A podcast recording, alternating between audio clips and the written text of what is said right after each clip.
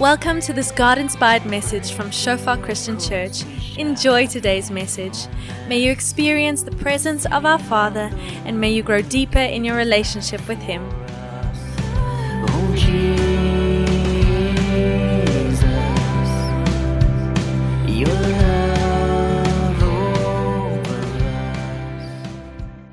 Podcast. One is just about relationships, where over the years we've done a whole bunch of messages about relationships. And the messages we did last week will add to that podcast as well. You're welcome to join, to listen to that at some stage. And then we also have a podcast about finances, around how God wants us to steward our finances well for His glory. And if you want to tap into one of those, they are on whatever your favorite podcast platform is, whether it's Spotify or Apple or Google or whatever it is, you can just search Shofar Pretoria and you will find those three podcasts. But I want us to read from Judges chapter 6. And it's one of those cases where it starts a bit with doom and gloom. We read from verse 1 that the Israelites did evil in the Lord's sight. I guess that's never a good way to start a story. And so the Lord handed them over to the Midianites for seven years. The Midianites were so cruel that the Israelites made hiding places for themselves in the mountain, in the mountains, the caves, and the strongholds. Whenever the Israelites planted their crops, marauders from Midian, Amalek, and the people of the east would attack Israel, camping in the land and destroying crops as far away. Cattle and the donkeys. These enemy hordes, coming with their livestock and tents, were as thick as locusts. I don't think that's talking about their intelligence or lack of it, but they arrived on droves of camels, too numerous to count, and they stayed until the land was stripped bare. So Israel was reduced to starvation by the Midianites. Then Israelites, then the Israelites cried out to the Lord for help. Let's just quickly just pause before the cry out of the Lord. We obviously see here people who are being overwhelmed. A people who are in a place where they are just overwhelmed by the world, the world around them. They're in a situation that they can't find an outlet for. They don't know which way to go. And I guess over the last two years, and today, I, more than just speaking to us as individuals, I really sense that God wants to speak to us as a, as a group, as a gathering, as a, as a church. Um, and the world that we're in, I think it's so easy for us to find ourselves overwhelmed by our circumstance, overwhelmed by our career or by a family situation. We're in this place where it just seems it's getting worse. Maybe you are like one of these guys who, who go and they plant their crops, and you think, This year I'm finally going to reap my harvest. And just as the harvest, then the marauders from Midian come and they just kind of just take it all. It's so easy for us to, in this world, to find and end up in this place where we, we just don't know which way to turn. I was with some family yesterday and um, talking about my father who recently passed away, and my my brother's son, so my dad's grandson, said, We're going to see, next time we see him, it's going to be in a new world, a better world. And then, sort of half joking, my brother said, Well, what's wrong with this one? what's wrong with this one? And we could have spent so much time talking about what is wrong with this world. You don't have to look too far. You probably just have to go up to your neighbor's door, your literal neighbor door where you live, or the colleague who shares the office space with you, the office next door. Just go knock on their door and just have a five minute conversation with them. And we're going to realize there are some things wrong in this world. It's Sunday today. Probably pick up the Sunday newspaper. I haven't seen a Sunday newspaper in a long time. I assume they still exist. But if you just read the first play, the first page, you're probably pretty quickly going to realize that there is a bunch of stuff wrong in this world. And I think there are so many people in this world, in our city, in our lives, in our communities, who perhaps feel like these people of Israel, overwhelmed by their situation overwhelmed by the brokenness, overwhelmed by their inability to step up. Then the Israelites cried out to the Lord for help. Just as an aside, something that I'm trying to learn, I don't want to wait until it's too late before I start crying out to the Lord for help. It's amazing how we often, it's only when we've tried everything in the natural. We've tried our own strength, we've tried our own ability, we've tried figuring it out, we realize we can't, then we call, just sort of as a little asterisk aside, something that I'm learning is call on the Lord at the beginning. Don't wait for everything to go pear shaped. But here we see this people eventually, they cry out to the Lord for help. When they cried out to the Lord because of Midian, the Lord sent a prophet to the Israelites. The prophet said, This is what the Lord, the God of Israel, says. I brought you up out of slavery in Egypt. I rescued you from the Egyptians and from all who oppressed you. I drove out your enemies and gave you their land. I told you, I am the Lord your God. You must not worship the gods of the Amorites in whose land you now live. But you have not listened to me there once again, just before we read that last phrase. When, when I read this, when I, I used to kind of read passages like this and I, I see God's grace and His mercy. Because I think when I read this, what I think God is saying through this prophet to the people of Midian here is, I've done it before. The situation you're in now is not the first situation you've been, the first time you've been in a situation like this. You were in a situation even worse than the one you are now, and you cried out to me, and I set you free. You cried out for me, and I came and I split the Red Sea. I made a way. I liberated you from captivity and from slavery.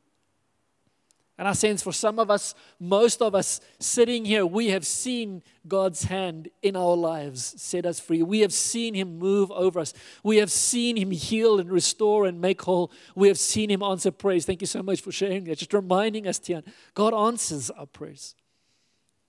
We have stories, we have testimonies. Perhaps those testimonies are 10, 15, 20 years ago, perhaps they're last week, but we've got stories, we've got accounts. And I sense something of the Holy Spirit is wanting to remind us of what He has done for us. And then in this case, God came and He did for them what God would say, what God did for them, what He said He would do for them, and they didn't listen to Him. And now they find themselves back where they were. I don't think we always necessarily find ourselves where we are. It, it's also we find ourselves where we are because of our disobedience to God. There is that. Sometimes we also find ourselves where we are because of the brokenness of the world. Sometimes we find ourselves in situations and in circumstance because the world is broken. And it's important that we're not only able to discern between the two, but act appropriately that there where it is our case, where it is our fault, as in this case, we can stop and we can repent and say, Jesus, I didn't listen. I don't compare is only going to into the theology which says that if we follow Jesus, life is going to be a breeze. Everything is only going to go perfectly. We're never ever going to get sick. There's always going to be stacks of money in our bank account. Everyone is always going to love us. I don't always see believe that as accurate theology because Jesus himself said, "In this world you will have tribulation." There are going to be struggles and hardships in this world. And sometimes we enter into those hardships through our own doing. And sometimes we enter into those hardships through the brokenness of the world. Either way, I want to sense God is wanting to remind us before we carry on, before anything else, God is wanting to remind us of great things that He has done for us in our lives. But you have not listened to me. And then the angel of the Lord came and sat beneath the great tree at Ophrah, which belonged to Joash, the son of Abiezer. Gideon, son of Joash, was threshing wheat at the bottom of a winepress to hide the grain from the Midianites. The angel of the Lord appeared to him. Mighty hero, the Lord is with you. And here, once again, we can read this in two ways. We can read Gideon, a coward, Gideon, a hiding, Gideon, somewhere where hopefully the Midianites can't find him. But I also see when I read this, I actually see so much bravery within Gideon. Because Gideon is doing something which he knows is going to get him in trouble. At the same time, he's doing it in a way which hopefully is a little bit wise. He's doing it in a way which is protecting his family. There is actually so much boldness already within Gideon here. Gideon is actually threshing grain. Gideon is actually providing for the people. Gideon is actually working. He is not just sitting, moping, upset, saying, This world is so hard, it's impossible. I'm not even going to try and provide for my family because I know if I do, the Midianites are just going to come and steal it. No, he makes a plan and he finds a way. And in the midst of that, we see the angel of the Lord come and say to him, Mighty hero, the Lord is with you. Sir, Gideon replied, If the Lord is with us, why has all this happened to us? And where are all the miracles our ancestors told us about? Didn't they say the Lord brought us up out of Egypt, but now the Lord has abandoned us and handed us over to the Midianites? It's a little bit of a, a weird passage this morning, and I want us to focus on here. But I sense that the Holy Spirit is wanting to remind us, firstly, of what He has done for us. But I also sense He's wanting, sense He's wanting to call us to step up a little bit like Gideon.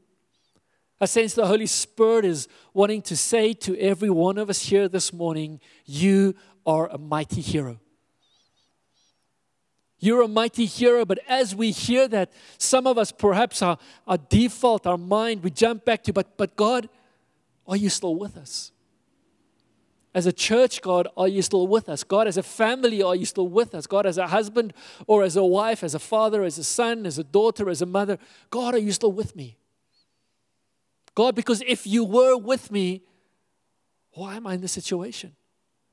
God, if you were with me, why does it look so bleak? God, if you were with me, why do I feel so overwhelmed? And God this morning is wanting to come encourage us and say, He is with us. He is with us.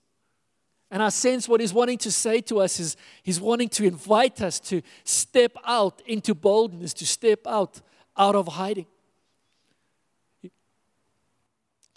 The Lord turned to him and he, he said, Go with the strength you have and rescue Israel from the Midianites. I am sending you. I really have in my heart that I sense God is wanting to say this over us collectively and over each one of you individually. God is sending you. God is sending you, but some of us, we feel, you know, this last two and a half years just speaking to people, it's amazing. We don't always realize what we have gone through in these last two years with COVID how our lives literally have been turned upside down for two years. For everything that seemed to be normal for most of our lives, suddenly to stop. And suddenly we can't spend time with family the way we wanted to spend time with family. Some of us went through incredible trauma in that time. Some of us had jobs and careers that just took a totally different direction, perhaps good, perhaps bad. The last two years, for most of us, have brought so much change, and not all of us have always found ways to process that change, and that's okay. Some of us are still wrestling with the reality. I remember speaking to a group of students who, you know, student life, most of us here were students at a university at some stage. There is something beautiful and precious about those three or four years as students that we get to just experience just life in a different way. We get to enjoy the student life. I was speaking to a number of third year students who basically say, but they've never had a student life. It was robbed, it was taken from them. That something that they'd been looking forward to throughout their teenage years. One day I'm going to be a student, and not necessarily the debauch side of student life, but just the freedom, the joy, being able to do things with friends really for the first time away from my parents, that little bit of growing up. And they look back over their three years of university, university so far, and so much of that has been robbed and taken from them. And so, most of us, as we look through the last two to two and a half years, there has been so much which, in a sense, has been taken. Even some of us in our, in our church, in our ministry, the people we were investing into, the way we were discipling people, so much of that has changed. And some of our response has been a little bit like Gideon to go into hiding. The bravery is still there. The willingness to do what is necessary to do is still there, but we've, we've stepped into hiding. And I sense God is wanting to say to us, He is with us. He is with us if we will just step out. We're not going to read the rest of the story, but Gideon goes and he breaks down a temple of, of Baal and smashes it down, and he takes his dad's one of his dad's oxen and he bries the oxen, burns the, the altar of Baal, as uses that as firewood to burn the oxen. There's this big braai there, and he goes and he burns a whole bunch of bridges, so much so that the town want to kill him. His dad stands up and says, Why do you need to defend Baal? Can't Baal defend himself? The people's hearts turn, but something happens in Gideon when he is willing for the first time again to step out and to say, Something needs to change. Some of this brokenness needs to come back to life. And I sense God is wanting to say that over us that He is sending you. He is sending you. One of the challenges in, in church life that kind of we always wrestle with, we're always trying to find sort of what is the, the healthy rhythm, the healthy balance, the healthy way to conduct this. Because, you know, we can, there are so many different models of church, and I'm not trying to knock any church at all.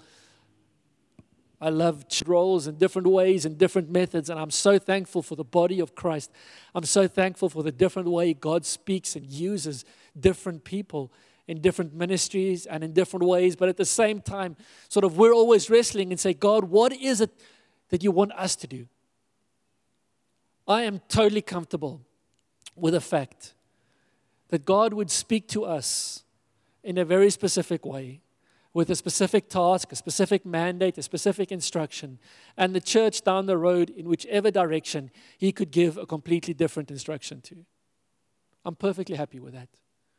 A little bit I have never been in the military. I thank God on one hand for that. I think army, some of you guys were obviously in the military. I think it is every, most, not every, most men's absolute dream to be in the army until you have to go to war. Just so many toys and things that you can do, and especially sort of in, in that young phase of one's life.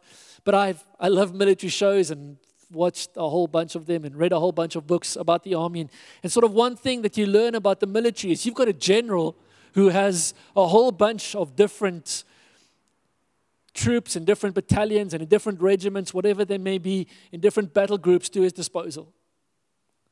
And they all fighting, hopefully, the same war, but all in a very different way. It is very possible for the general to go to this group to say to this colonel and his troops, I want you guys to focus on this, go and attack this town in this way, and do this. And then to turn around and to say to a different colonel, I want you to go to a different town and fight in a different way, or not fight, or go and protect, or go and clean up there, or go and build a hospital, or whatever it may be.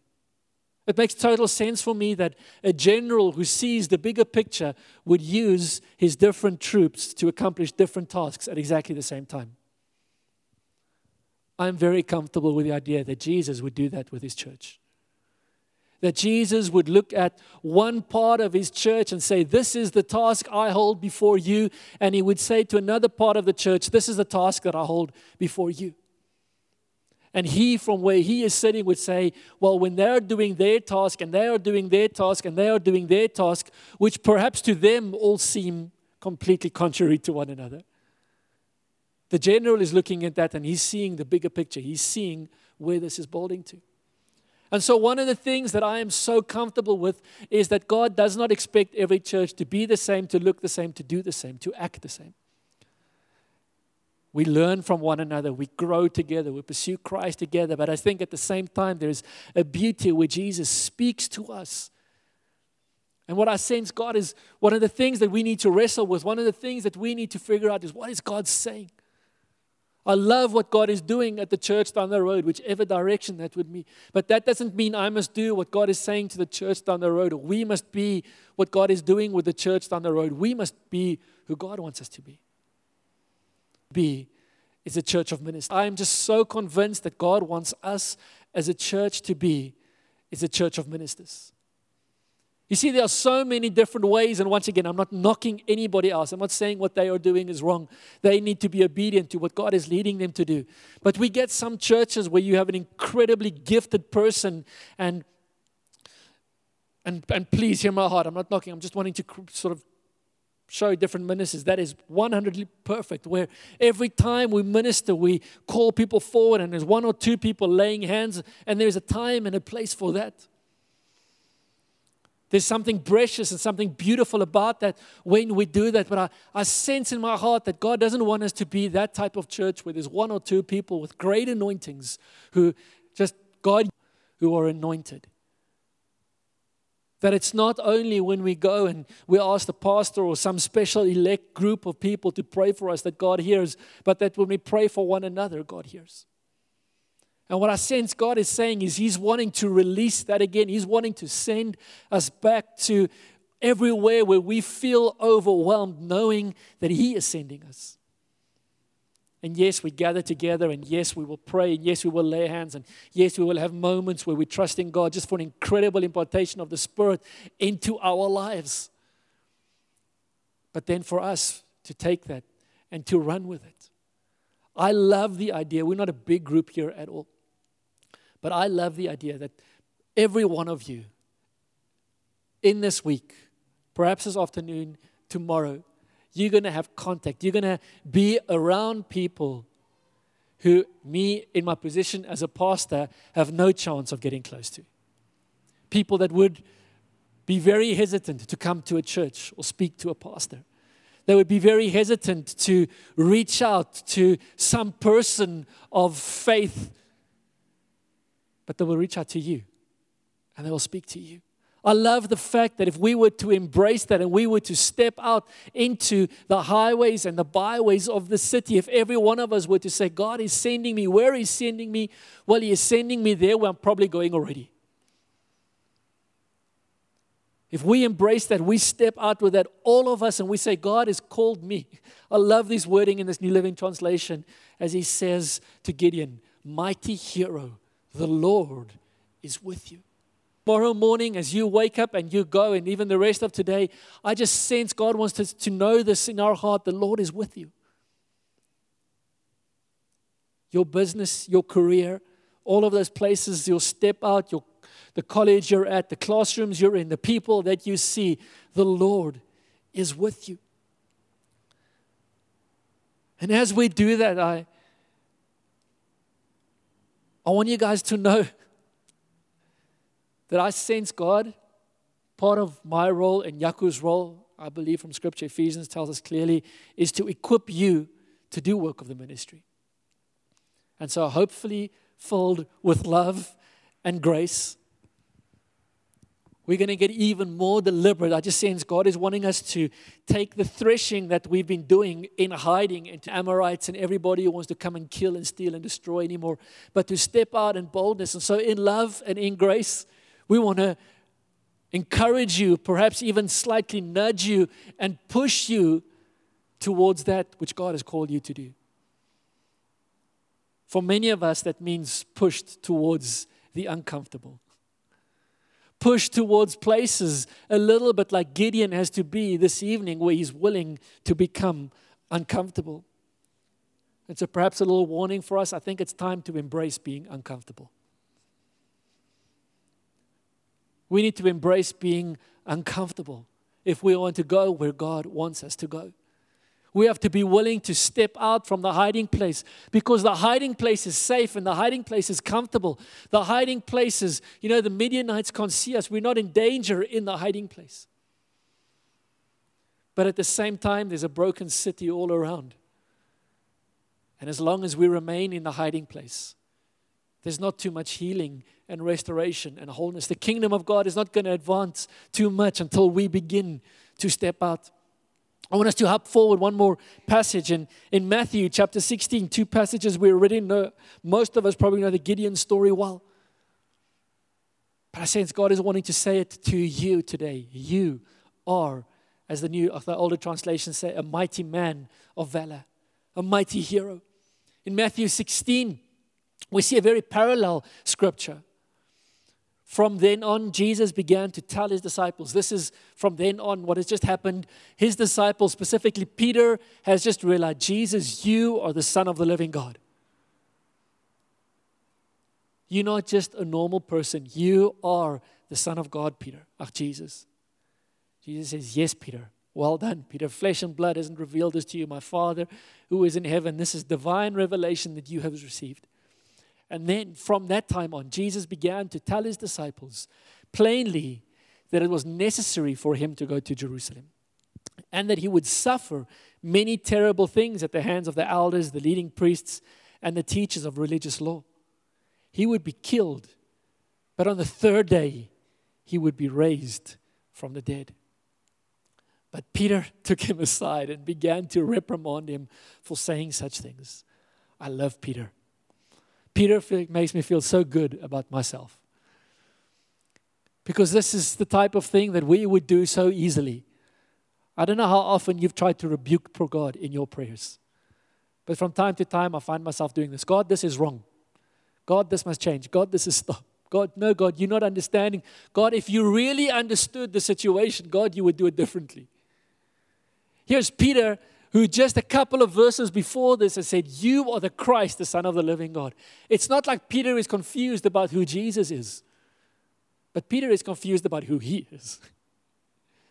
Peter still thinks it is right for him to tell God what should and what shouldn't happen.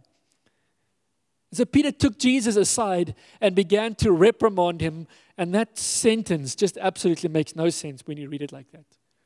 How many of us are going to reprimand Jesus, except Peter did, and probably some of us have as well. For saying such things, heaven won't have to go through this. Jesus turned to Peter and said, Get away from me, Satan. Would have loved to see Peter's face in that moment. You are a dangerous trap to me. What is Satan? What is the lie of the devil that Jesus is rebuking here? The lie that we don't have to become uncomfortable. The life that just being easy and being nach the lie that everything is going to be hunky dory, okay, sunshine, moonshine and roses, just beautiful all the time. Jesus looks at that says, No, that is a lie from the pit of hell. Get behind me, Satan. That's a temptation. Look what he says here. You are a dangerous trap to me. I can't get into, I can't get caught in the trap of thinking that it's not going to be uncomfortable. And then watch this. You are seeing things merely from a human point of view, not from God's.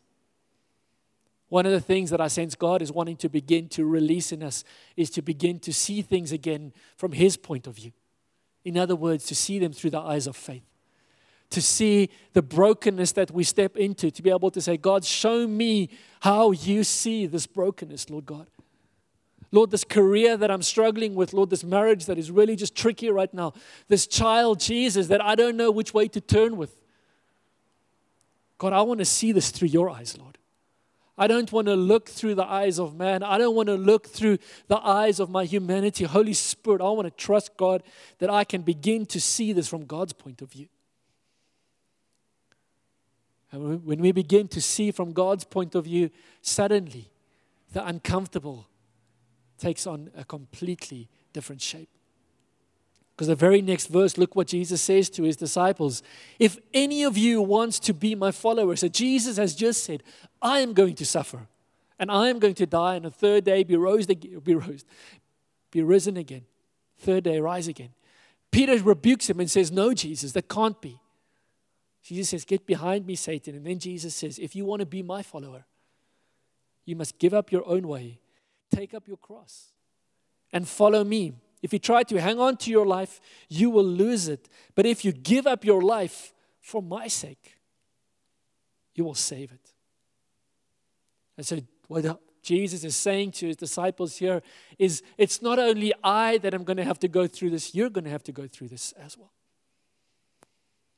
And then I want to hold this before us in the two specific groups of people. I want to pray for this evening, this morning. Because I believe there are two ways we can read this from Jesus. You see, we read Jesus here saying that if you want to be my follower, you must give up your own way, take up your cross, and follow me. And perhaps many of us read this like I used to read it for a very long time as Jesus, this is hard. We read this as a, a, negative. We read this as a disincentive to follow Jesus. We read this as a barrier. We, we read this from a place of, oh, really? We read this and our response is a sad heart. We read this and we're like, ah, jeepers, it's asking a lot, Jesus. fear. That's what registers in you when you read this this morning. I want us to take a moment and we're going to pray just now for one another. I'm not going to call you forward. I want to ask us to pray, to minister to one another for a couple of reasons. Number one, I believe there's power in it. I believe there's power when we lay hands on one another, as much there in the pews as there is in front here. I think sometimes there's a time and place where God wants us to come forward to pray with one another, but sometimes just right there where we are. And secondly, it's training, it's practice. Because tomorrow you're going to be speaking to someone who needs prayer. Or Tuesday or Wednesday, somebody at your child's school or somebody at work. And here, if we're practicing, if we're learning to hear the Lord's voice, if we're practicing to be able to pray bold prayers in faith, it just makes it so much easier when we step out and we do that. Because some of us, we hear this and we hear this as a negative. We hear this as, wow, Jesus, all of this stuff that I need to give up. I believe God wants you to pray, to come to know something of His goodness and His grace. You see, if we're reading that and we're reading, it's hard, it's difficult, I think there's something about the love of Jesus that we haven't received yet. There's something about the love of Jesus that we are still looking at from the eyes of the human and not from the eyes of God. See, a second way to read this is see, we can read it as a sentence to death or we can read it as an invitation to life.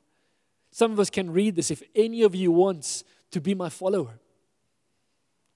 I get to follow Jesus. I get to follow Jesus. I cannot wait to follow Jesus, the King of Kings, the Lord of Lords, the Creator of the heaven and earth. He is inviting me to come alongside Him, to follow Him, to see His kingdom come, to see things advance. And there are some things that are an invitation to life. We can read this as, Yes, Jesus, thank you.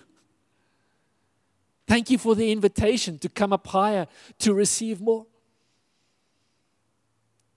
I believe that's how God would have us read passages like this. Passages where we are first rooted, rooted in the knowledge of His grace and of His goodness, where we are so rooted in the fact that Jesus truly, truly loves us, and He says, Come and follow me. And we're like, Yes, I cannot think of anything better. I cannot think of anything better.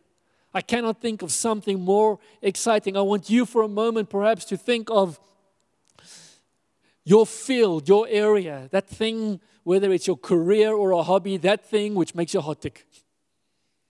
You've got that. That area, that space. Now, I want you to think of the most prominent person in that space in the world right now.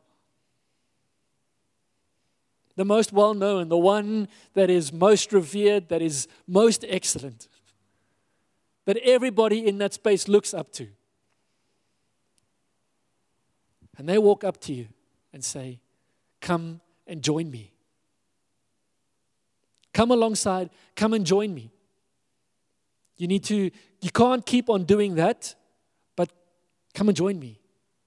I wonder how many of us are going to be, ooh, are we going to focus on the invitation to let go of so that we, or are we're going to focus on the, what we need to let go of so that we can join? And I sense God wants us to, to step from that place of fear, the, the place of bondage, the place of not following Him because there's all of this stuff that I need to give up to a place of awe and just, Jesus, I am coming because you are worth it. Because I've tasted something of your goodness, something of your love, something of your grace, and that's what I'm running after. And so, what I'd love us for us to do for just the next five minutes or so, in groups of just two or three, just take one moment and just share when you read a passage like this, maybe this specific passage. Is your first reaction that Jesus wrong? Be honest with one another.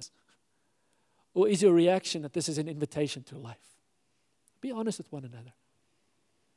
If you read it as a death sentence, then the rest of us, let's pray for those that they would come to know God's love, that they would be overwhelmed by His goodness and by His grace. You see, our following Christ always has to start there.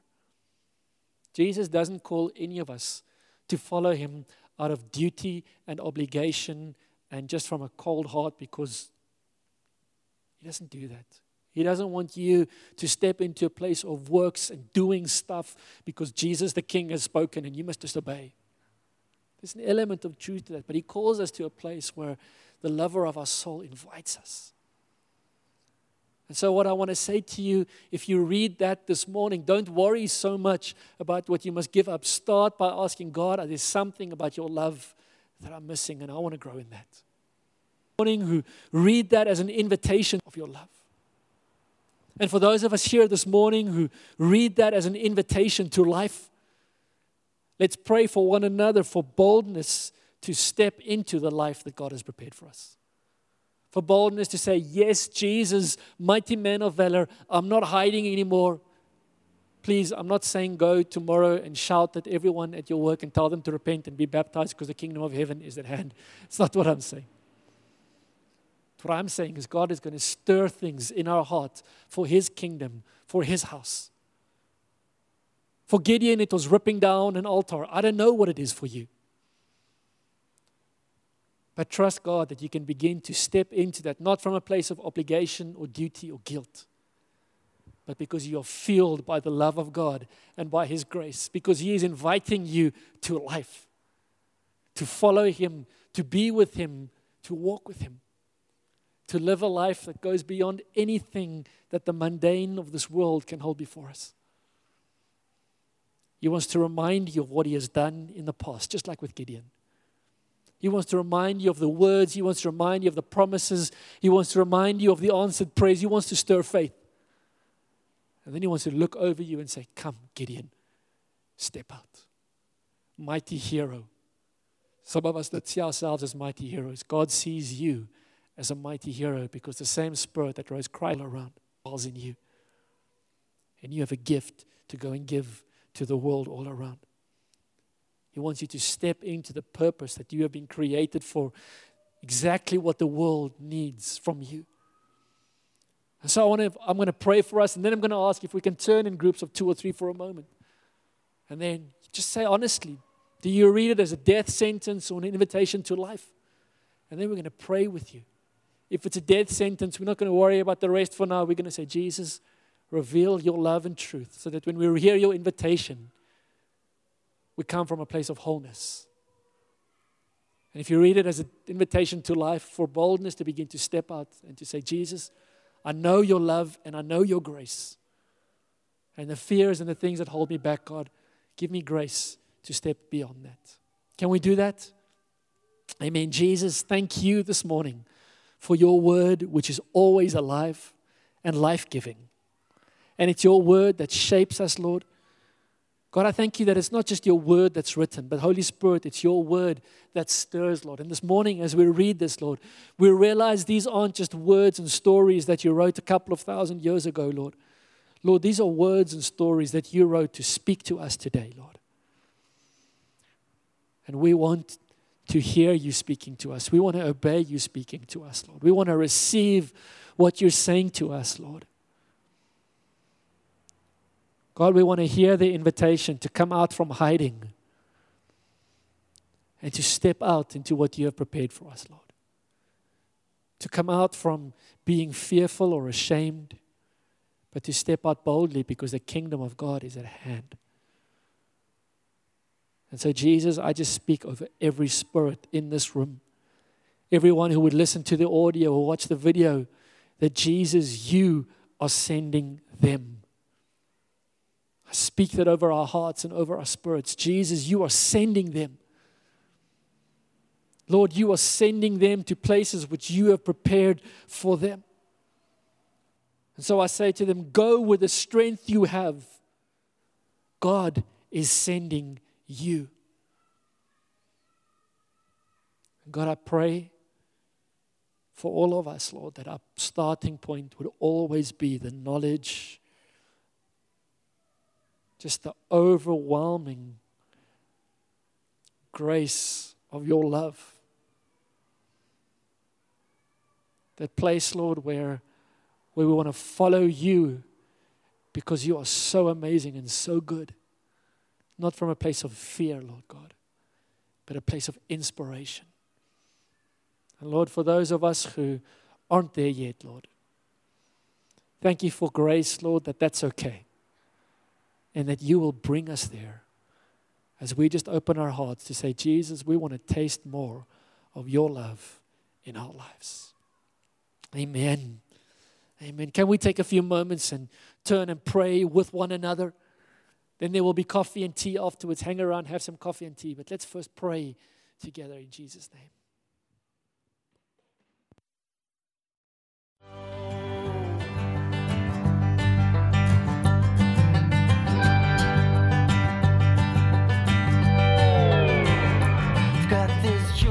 Thanks for listening to this message from Shofar Christian Church. We believe that you enjoyed your time with us, establishing God's kingdom and His glory in your life. For more info, call us on 012 362 1363. Email us pretoria at shofaronline.org. Browse our website www.shofaronline.org or like us on facebook.com forward slash shofar pretoria.